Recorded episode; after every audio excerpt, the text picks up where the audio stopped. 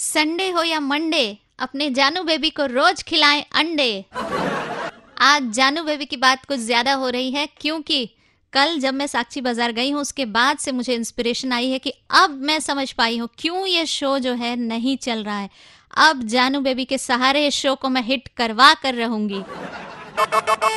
Smita, number one, number one, Smita, Smita, morning number one, play Smita, Smita, number one, number one, Smita, morning number one, play. Super hits नौ तीन dot पाँच red F पर इस समय चल रहा है programme morning number one Smita आपके साथ बातें कर रही है और फ़िलहाल हम यहाँ पे आज का जो डे है ना उसको भी सेलिब्रेट कर रहे हैं और सेलिब्रेशन के साथ ही साथ मैं आपको ये भी बता दूँ कि जो जानू बेबी है उनको भी आप हर दिन अंडे खिला सकते हैं। क्योंकि वर्ल्ड एग डे आज सेलिब्रेट किया जाता है और क्यों सेलिब्रेट किया जाता है?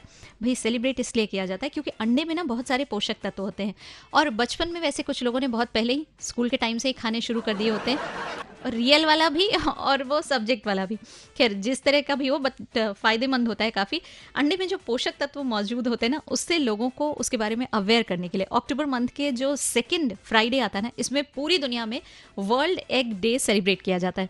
और आज हम भी इसका सेलिब्रेशन कर रहे हैं। और जानू बेबी को अंडे खिलाने के अलावा आप खुद भी खा सकते हैं। क्योंकि इसके हेल्थ बेनिफिट आपको भी मिलने चाहिए। स्टेट यून टू नॉट इन डॉट पाँच super hits red F M मैं हूँ स्मिता, बजाते रहो।